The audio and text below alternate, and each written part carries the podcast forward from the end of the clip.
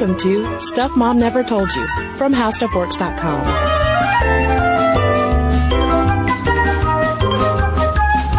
Hello and welcome to the podcast. I'm Cristen. And I'm Caroline. And this week we are talking about women and agriculture and today we're focusing on farming.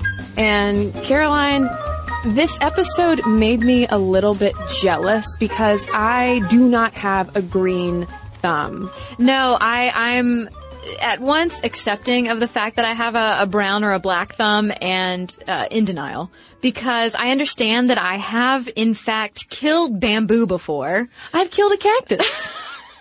but on the other hand, I am still ever optimistic. I purchased a whole bunch of plants now that it's spring and it's warm and like tropical in Atlanta already. I've purchased a bunch of plants uh, to keep at my boyfriend's house because I have no yard. Um, and I am convinced that this year, Cristen, this is the year that I'm going to keep them alive. well, I'll be rooting for you. I like Well, that. I'll be rooting for the plants. You as well, but but more the plants, Caroline. I get it. Rooting. Rooting. Rooting. I- Unintentional gardening pun. Didn't even mean to make that happen. We're off to a good start. Yeah. Um, well, I can't imagine, uh, for one, keeping a p- plant in a pot alive, but to keep entire fields of plants alive is mind-boggling to me on a personal level. And when it comes to women in farming, though, this is a really exciting time to be a woman working the land because women have been farming as long as men have been farming, really. But in recent years, there's been a lot more attention paid to the role of women in agriculture. Yeah, uh, we've got this thing that is referred to across a whole bunch of sources called the grass ceiling. That women are finally cracking the grass ceiling, or I guess putting a shovel in it. Yeah, we're getting out our lady lawnmowers and mowing it down. That's right. That's right. Um, but a lot of focus traditionally has been on women's role on the farm being one of support. She's the supporting actress. So she's at home, at the farmhouse, she's cooking dinner, she's paying the bills, she's making sure all of the homestead stuff is taken care of, while her cowboy farmer husband is out on the tractor farming the fields. But as we'll get into, women have so much more of a role than just that. Then not that there's anything wrong with being at the homestead and cooking dinner and all of that good stuff, but women do have an incredibly active, rich, vital role out in the fields as well. Yeah, no longer is the end all be all to become a farmer's wife. Um, and Barbara Brandth wrote about feminism and the idea of the farmer's wife and the relationship between farming women and feminism in a paper called On the Relationship Between Feminism and Farm Women uh, in the journal Agriculture and Human Values. And she talks about how in the 1980s and 90s, Research on women farmers consistently found those farming families, as you talked about, reflecting these kinds of patriarchal power structures. Men as the landowners, rendering women subordinate to them, and in a lot of ways, even to the land. And I thought it was interesting too that the FFA, formerly known as Future Farmers of America, didn't even admit girls until 1969. Although, as reported on a couple years ago in USA Today, it's now made up of 44% women compared to just 20% women in 1998. So even when it comes to youth and interest in farming, we're seeing a growing interest among girls. But that's crazy to me. That like I, I get the whole thing about attitudes about women and not thinking that women are cut out for farming. Like I understand that some of those attitudes existed and somehow, you know, still do exist. But it's crazy to me that in an organization called the Future Farmers of America, they weren't even like, "Mm, maybe we should let little girls play. Well, because they would be in the future farmer wives of America, Caroline. That's where the that's where the girls would belong I suppose. under the old paradigm. Right, right, I should right. say. Because as Helen Gunderson, who is a farmer in northern Iowa, told NPR not too long ago, quote, girls could grow up to be farmers' wives, but for a woman to actually consider herself to be a farmer or grow up to be a farmer, that wasn't in the script. And she told NPR about how when she was a young girl on her family farm, her brothers were the ones who were being cultivated. I am so sorry for all of these unintentional farming puns, by the way. It's just going to keep happening. they were being cultivated for the later harvest of, uh, no, uh, all of her brothers were received all the attention right. from her dad to make sure that they knew how to operate and manage a farm from the more business side. Whereas little Helen was just, oh, you, you might grow up one day and be a farmer's wife and you can live off the land that way. Yeah, but she said that when she talked to her dad about this, like, hey dad, you know, she, years later when she came back and wanted to be a farmer, wanted to have more of a role out on the land. And she told her dad, like, hey, you know, I really feel like you put more of the focus on the boys maybe. Is that a thing? And he was like, oh yeah, yeah, that sounds about right. So, I mean, nobody's denying that women were kind of being shuttled off into a different direction. The kitchen. But, right, exact, toward the kitchen. Or the hen house. Right. Uh, oh, so to speak. Yes. Or, or literally. Or literally. And that was also exemplified in a Super Bowl commercial a couple years ago, which I remember. And the theme was God created a farmer. And it was this very uplifting, beautifully shot commercial, really celebrating the farmer. And as pointed out in this USA Today article on the rise of women in farming, almost all of the imagery in that commercial was of men on tractors, men in the pickup trucks, men on horseback. There were a couple of women here and there, but overwhelmingly male farmers. Yeah, and talking to USA Today, Denise O'Brien, who has been farming with her husband for just about 40 years in Iowa, said that, yeah, it's great that there's this tribute to agriculture and that we still respect our farmers and we want to pay tribute to them. But on the other hand, she says they're missing more than half the population that's been involved with it. And so that's kind of what we want to talk about today in this episode. We want to show you that the stats regarding women and farming are way better than you might expect, and they've been getting better. According to the USDA, U.S. farms operated by women nearly tripled over the past three decades from 5% in 1978 to 14% by 2007. Now, of course, there is an issue of, of reporting. Um, the USDA's agricultural census only started counting secondary farm operators, including women, in 2002. And the whole issue there is that a lot of smaller farms, you know, you might think of the, the little organic farm in Vermont or something. A lot of those smaller operations are run by women, by people of color. And so those are, the smaller farms tend to be outside of the mainstream. But even since 2002, when the USDA started including those secondary farm operators, there has been a 30% jump in women-run farms, according to Leigh Adcock, who's the director of the Women, Food, and Agriculture Network. Now, there is a little bit of statistical conflict because we also found a post over at the National Sustainable Agriculture Commission, which identified a 6% drop in women as principal farm operators from 2007 to 2012. But that was actually in statistical speak, that was more of an outlier because in the past few years, almost all the trend pieces have been all focused on the rising role of women in agriculture, not just in the United States, but also around the world, happening at such a pace that some are referring to this as the feminization of agriculture.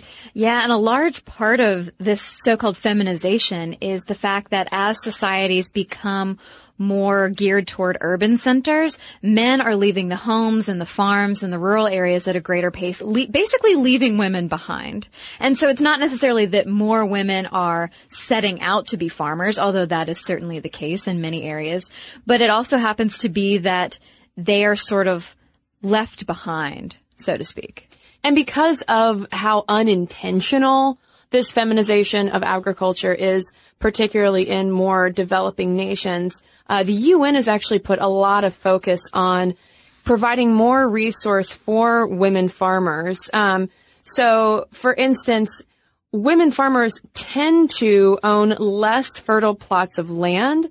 They tend to own fewer work animals and also just have less education in general. So with this growing responsibility that women around the world are now having in terms of uh, the global food supply, the UN and a lot of other NGOs are saying, hey, well, we need to support them. We need to make sure that they are on as equal footing with male farmers as possible because the land that they have and they're tending and harvesting is very important to feed us.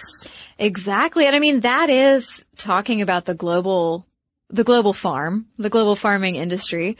But I think that exists here too. We read plenty of stuff that talks about how, uh, quote unquote minority farmers, whether that is someone who is a woman, a person of color, a queer farmer, as we'll get into a little bit later, um, a lot of these people who aren't part of the big industrial farm complex have a lot of problems getting that important financial support, especially in terms of things like going organic, for instance, to be able to get that USDA funding. It's harder for minority farmers sort of wherever you are. And can I just call out a few of the international women farmers that we ran across in our research, Caroline? Oh, please. Okay, so a lot of this was coming from Modern Farmer, which recently won a national magazine award. And I'll tell you what, friends, after spending a week on the Modern Farmer website, I want to subscribe. It's fantastic. Yeah. It's a fantastic resource. And one of uh, the things we were looking at was this photo essay of women farmers around the world. And among them were the seaweed mamas of Zanzibar who harvest seaweed that we probably enjoy in our uh, farmers markets or at our local sushi restaurant. Um, also, rural Nepalese women who make up a majority of sole landowners in Nepal. And then there was another post about the Yamagata Girls Farm in Japan, where it's this a group of young women who have started up a farm in Japan. It's exactly what it sounds like. Um, so it's really interesting to see beyond our own backyards how women are, you know, paving their own way in agriculture. But then the question becomes, why more women? Especially when we look back in the United States and we see all of these trend pieces reporting on those, uh, those USDA statistics saying, hey, there are more women running farms. What's going on? Well, you know, like we touched on earlier, uh, the census is counting more of those small secondary farm operators, a lot of whom are women. And most female run farms do tend to be smaller and more diverse, and many are part of the organic and local food movements. Most also have annual sales under $10,000. And this is coming from that same NPR interview with Leigh Adcock, the director of the Women, Food, and Agriculture Network. And she was saying that by far the biggest percentage of that increase in women farmers is women with small acreages, making not a whole lot of money, but making some money from agriculture and often raising food or livestock for food. And she says that they are really out there. They're out there working and they are raising the food that we are eating. But she says they're not getting into farming to run quarter million dollar combines. They're out there raising food. And this was something that Sonia Faruqi also explored over at the Atlantic in terms of gender and big agribusiness. The Tyson Foods, for instance, the, the ubiquitous chicken that you might see in your grocery stores. She says that women are scarce when it comes to running those large scale, big factory farms, uh, and using Tyson as an example, Tyson Foods has one woman on its executive team, but at the same time, Faruqi says it's not that surprising to not see that many women, particularly in the leadership. There might be working in the factories, but not many women in the leadership of agribusiness because that's usually not where our interest lies when it comes to farming. We're far more interested on average in these smaller, more sustainable, slower kinds of food operations. Yeah, and she says that when you look at four of the biggest multi-billion dollar factory farm corporations, women cumulatively constitute less than 10% of senior executives. And she's arguing in her article, though, that it would be only a good thing, only a positive thing to get more and more women on boards, on executive teams, because she argues that women have a different perspective. That yes, we tend to want to be part of the smaller, organic, you know, homegrown, more local operations, but that our perspective on things like organic food, cage-free eggs, animal cruelty could help benefit the rest of the industry. Yeah, and when it comes to those large factory farms, that's something that we're going to talk about a little bit more in our next podcast this week, which is all about Dolores Huerta, a woman who took on directly some of those big farms out in California. Um, but looking back at those women farmers, um, the rise of farmers markets, local local farmers markets, which is something that we've seen here where we live in Atlanta, has been highly attractive for female producers. CSAs working with farm to table restaurants. The entire slow food movement has been really, really attractive um, to newer women farmers coming into the fold. And there's also just in general more opportunity by virtue, for instance, of farmland, family farmland changing hands as baby boomers age. Yeah, and just the fact that it'll it's going to eventually start to be less weird in the public imagination that a woman could run a big farm and sit on a tractor and have it not be a big deal. And so maybe people like Helen Gunderson and her family, it won't be such a thing of like, well, we're definitely passing this down just to the sons and the daughter can go find something else to do. Old McDonald is going to become old Ms. Donald, huh? That's right. And, and Ms. McDonald will have the chance to get in on this because according to USA Today, there are about 200 million plus acres of farmland in the U.S. that will change hands by 2027. And there's a real potential for women to end up owning half of that land. Yeah, and that's why you're seeing more and more women focused groups emerging like Women Food and Agriculture Network and uh, smaller operations like Annie's Project that directly serve women interested in farming to teach them not only how to grow crops, but also how to manage a farm business. Mm-hmm. And globally too, we see organizations like Landesa and 1% for Women that also focus more on things like land use rights and supporting those women in agriculture who might need more of a leg up in the context of being in a developing country. And you've got the issue too that we've touched on about women's interest growing in farming, particularly in sustainable agriculture, because traditionally women have been likelier to control household diets themselves, so they maybe perhaps are more likely to go in the direction of sustainability in organic farming, fewer pesticides, things like that. And when you look at nonprofits who are focused on sustainable agriculture issues, women compose 61.5% of those employees and 60% of those organizations' executive directors. And then there are also the responses of women farmers themselves about what personally motivates them to have, to, to pursue this career and lifestyle that isn't necessarily easy.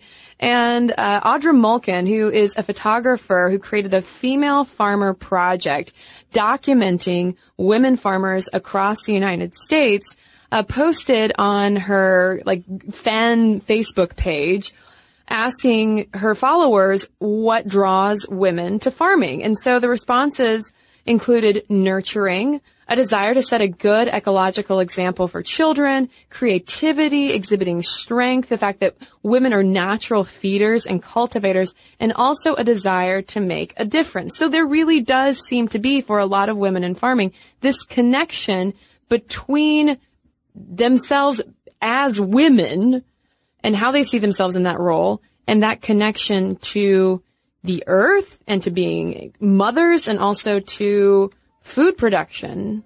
Um, but as we're going to talk about in the second half of the podcast, for some women, farming is a feminist act as well.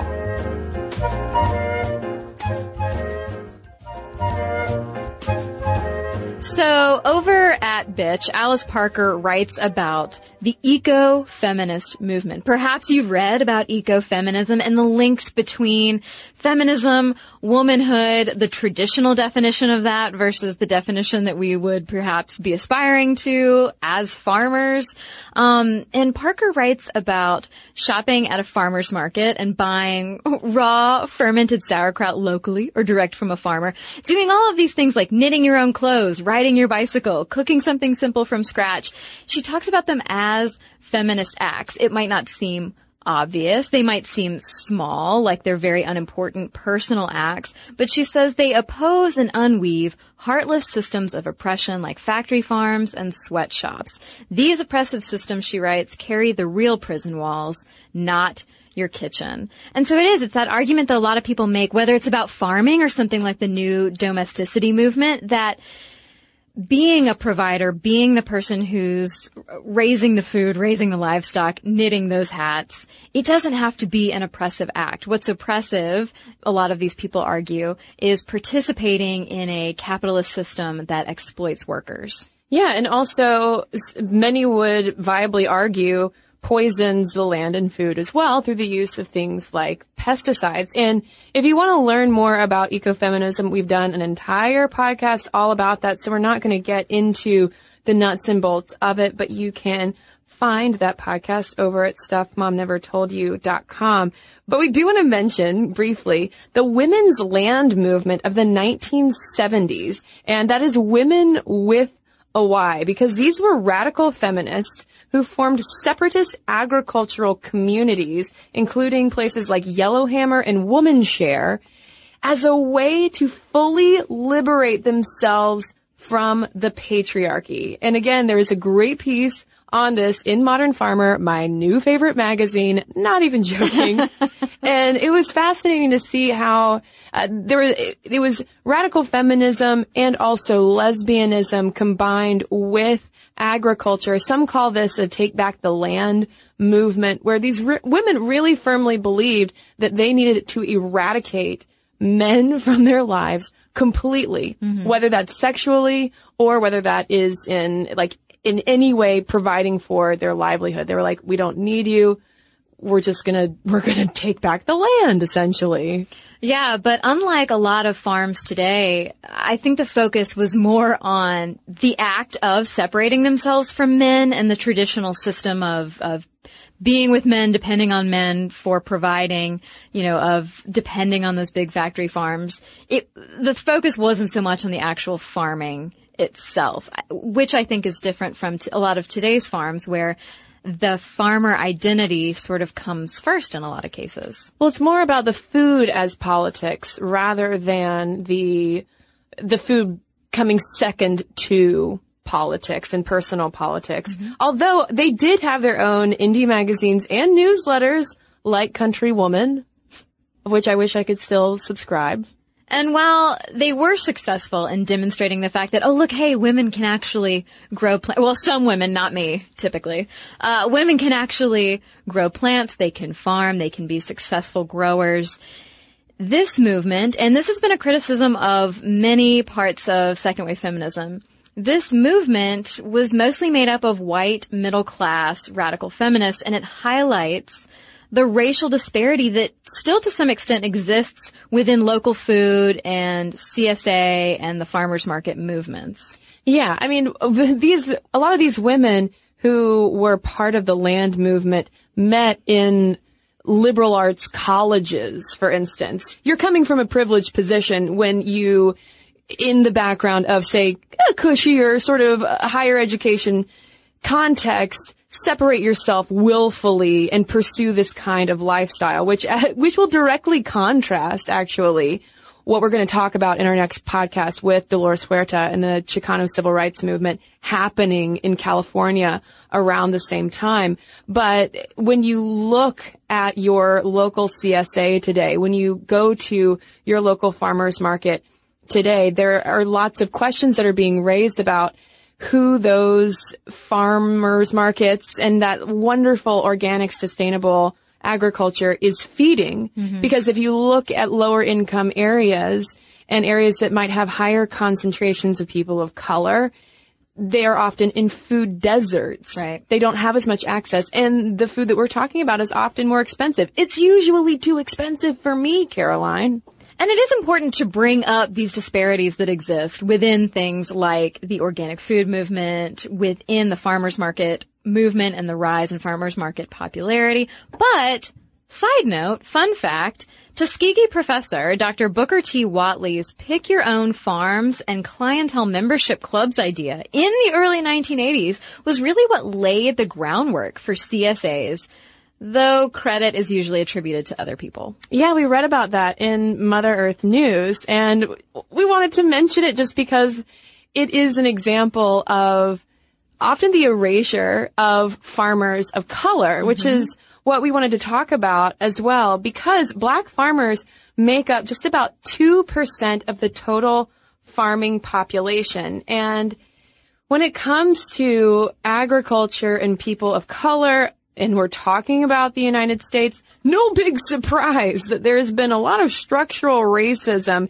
embedded within the industries. I mean, going back even pre-slavery, just to the days of out and out land theft from Native Americans taking their farmland, to then slavery, and then sharecropping, and then today with these massive agribusinesses and its reliance on immigrant labor. It often cheap and exploited immigrant labor, which again we'll get way more into in our next episode. But so you can understand then how it's sort of a, a, complicated issue sometimes when people of color want to come back and reclaim that land because it's so deeply embedded.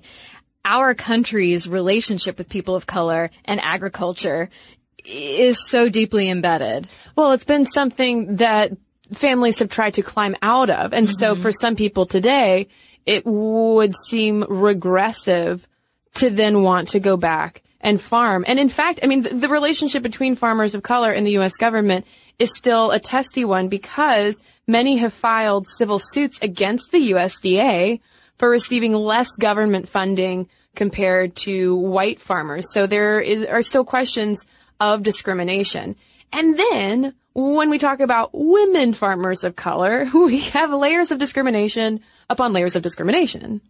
Yeah, but it's interesting though that a greater proportion of women of color operate farms than do white women. Because if you look back to stats from 2012, 14% of female principal farm operators were African American versus 20% of them being Asian and 30% were Native American compared to 13% of female principal farm operators who were white in 2012.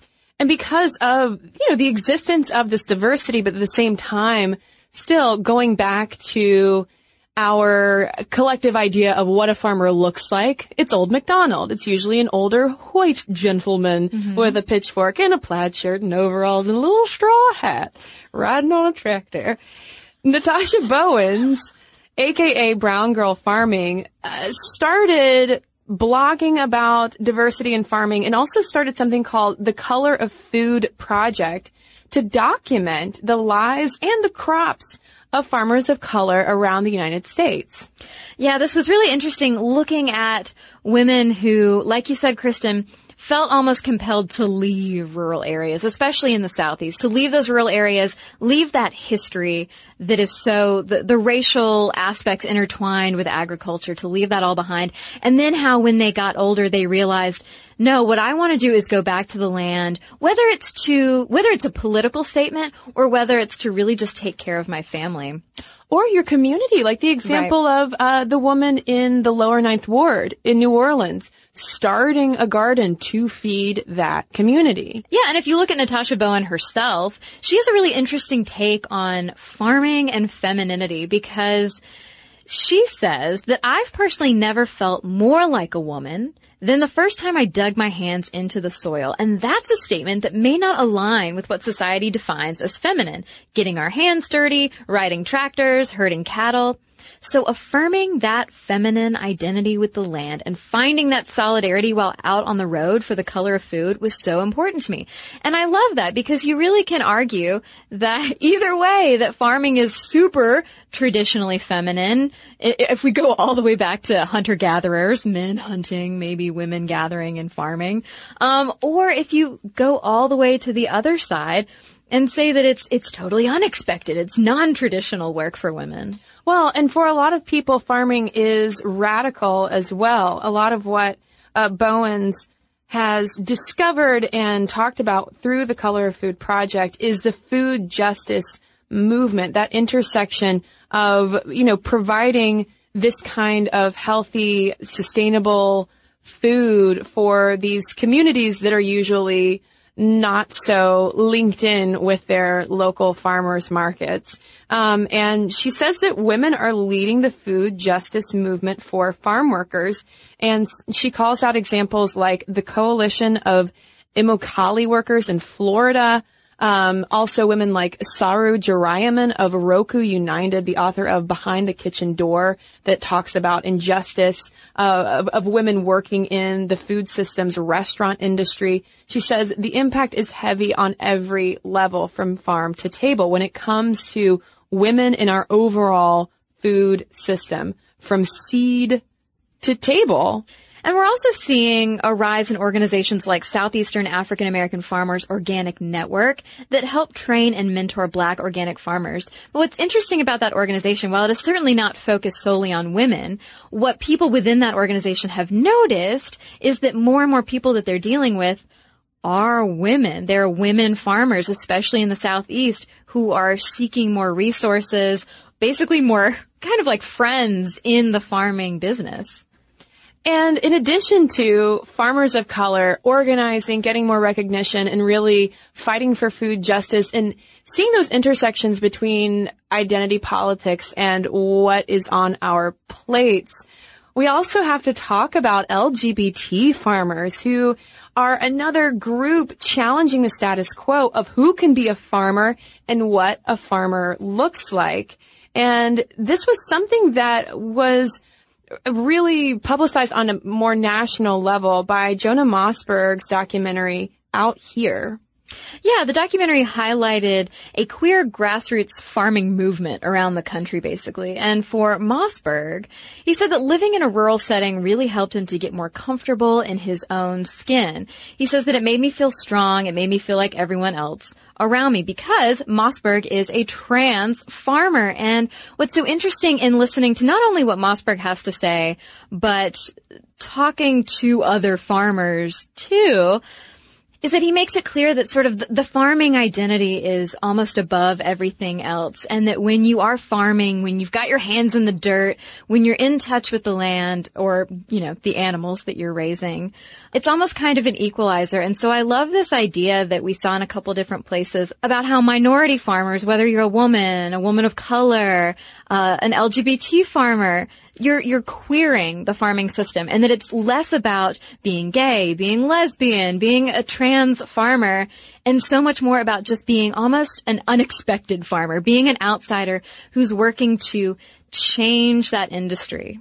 Well, and we probably don't think of rural America as necessarily being a safe space for LGBTQ individuals, uh, but Mossberg told Bitch Magazine, and this was also echoed by other farmers that he talked to, in out here. He said, quote, I think small scale sustainable agriculture is inherently a logical and safe place for queer people because it's a place where we can enact and practice our queer values. And a lot of times in those farming communities, it seems like from the people that they've talked to, it's more about the connection to the land and the animals and what you are harvesting that often is more more of a focal point than who you are. Yeah. If that makes sense. But it seems like the common thread through all of these different groups of people is that they're bringing different perspectives to farming and how important that is. I mean, just like we talk about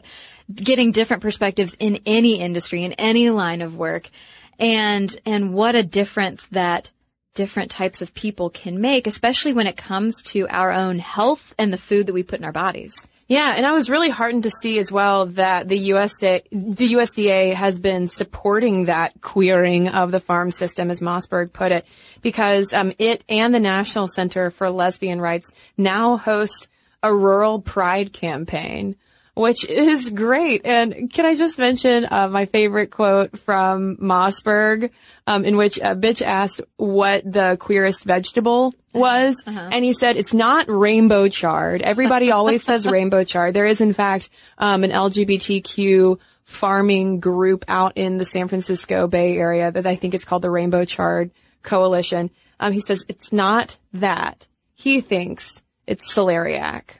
Yeah, and made me want to go buy it immediately. I know his description of cooking with it. I was like, oh man, I need to get my boyfriend to cook with this. And what about there? There was also um, a goat farmer who runs a farm called like Sassy Nannies or something like that, and makes incredible cheese. It was great to just see all these profiles of you know these LGBTQ farmers, these farmers of color, these women farmers, all of these people who are reclaiming land in their own ways and also considering Caroline how much it contrasts my day to day highly urbanized life and imagining what what a joy that pace must be like. Not, I mean, they're waking up a lot earlier than I am, I'm sure. yeah. And farming is not easy by any means. Um, but just to think about how much those people that we've been talking about and reading about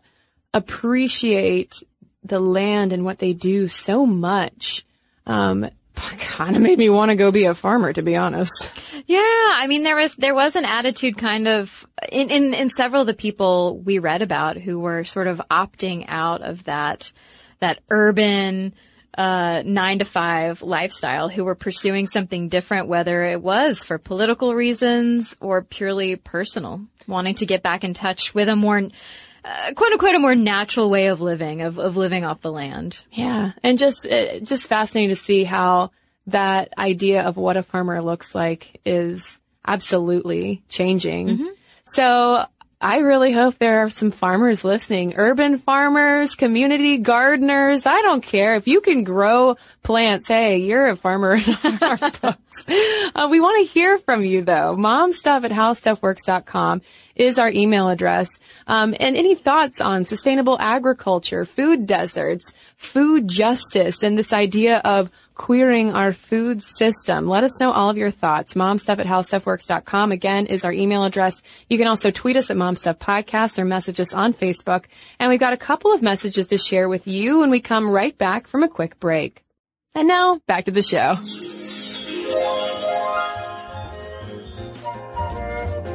So, I have a letter here about our episode on passive aggressive behavior. And you know, in the episode we pointed out that the stereotype is that more women are passive aggressive than men, that it's totally a woman thing, but that in reality it's way more of a kind of 50-50 split. And so we have a letter here from Brittany kind of talking about that. She says, just wanted to say great job on the passive aggressive episode of the podcast. When I first saw the title, I thought, oh yeah, I definitely think it's more gendered toward females. But, as you discussed it, I actually felt like my husband fit a lot of these categories, but in different ways. I can't believe the term, oh, I'm only kidding, never came up. We've had so many conversations about this in my relationship. I feel like my husband is constantly teasing or giving smart slash harsh remarks in the name of humor, and now I'm wondering if that's just his version of being passive aggressive. For what it's worth, he claims it's a remnant of his time in the military, which ties in perfectly to the beginning of that episode. I think girl on girl passive aggressiveness may be more common than male on male passive aggression, but I would argue that when it comes to straight cisgender relationships between males and females, both platonic and romantic, they're equally full of passive aggressiveness on both sides, even if it displays differently.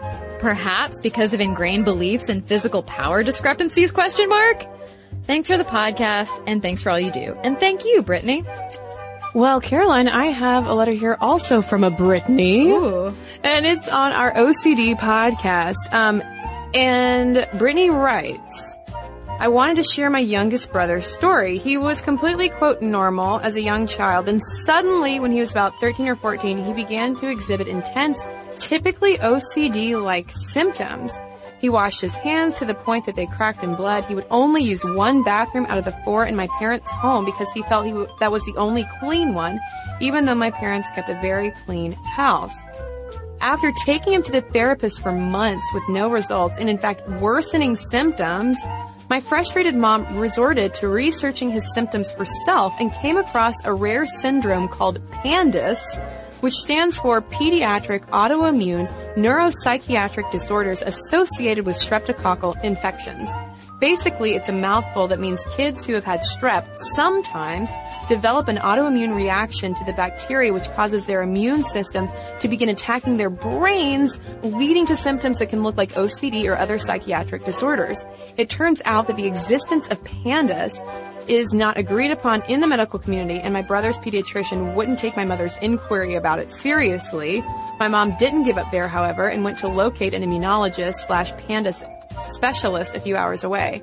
In one visit, the specialist confirmed my brother's diagnosis as pandas rather than true OCD. He was prescribed a heavy round of antibiotics to kill off the strep bacteria. Within a week of taking the antibiotics, my brother's symptoms were noticeably improved, and within a month, he was back to normal. I just wanted to share this in case it might be helpful to other listeners, especially since pandas can mask itself as OCD, but is in fact very rare and hard to diagnose. So thanks for the heads up, Brittany, and thanks to everybody who's written into us. Momstuff at howstuffworks.com is where you can send us your letters, and for links to all of our social media, as well as all of our blogs, videos, and podcasts, including this one with our sources, so you can see all of those modern farmer articles I am now obsessed with. Head on over to stuffmomnevertoldyou.com. For more on this and thousands of other topics, visit howstuffworks.com.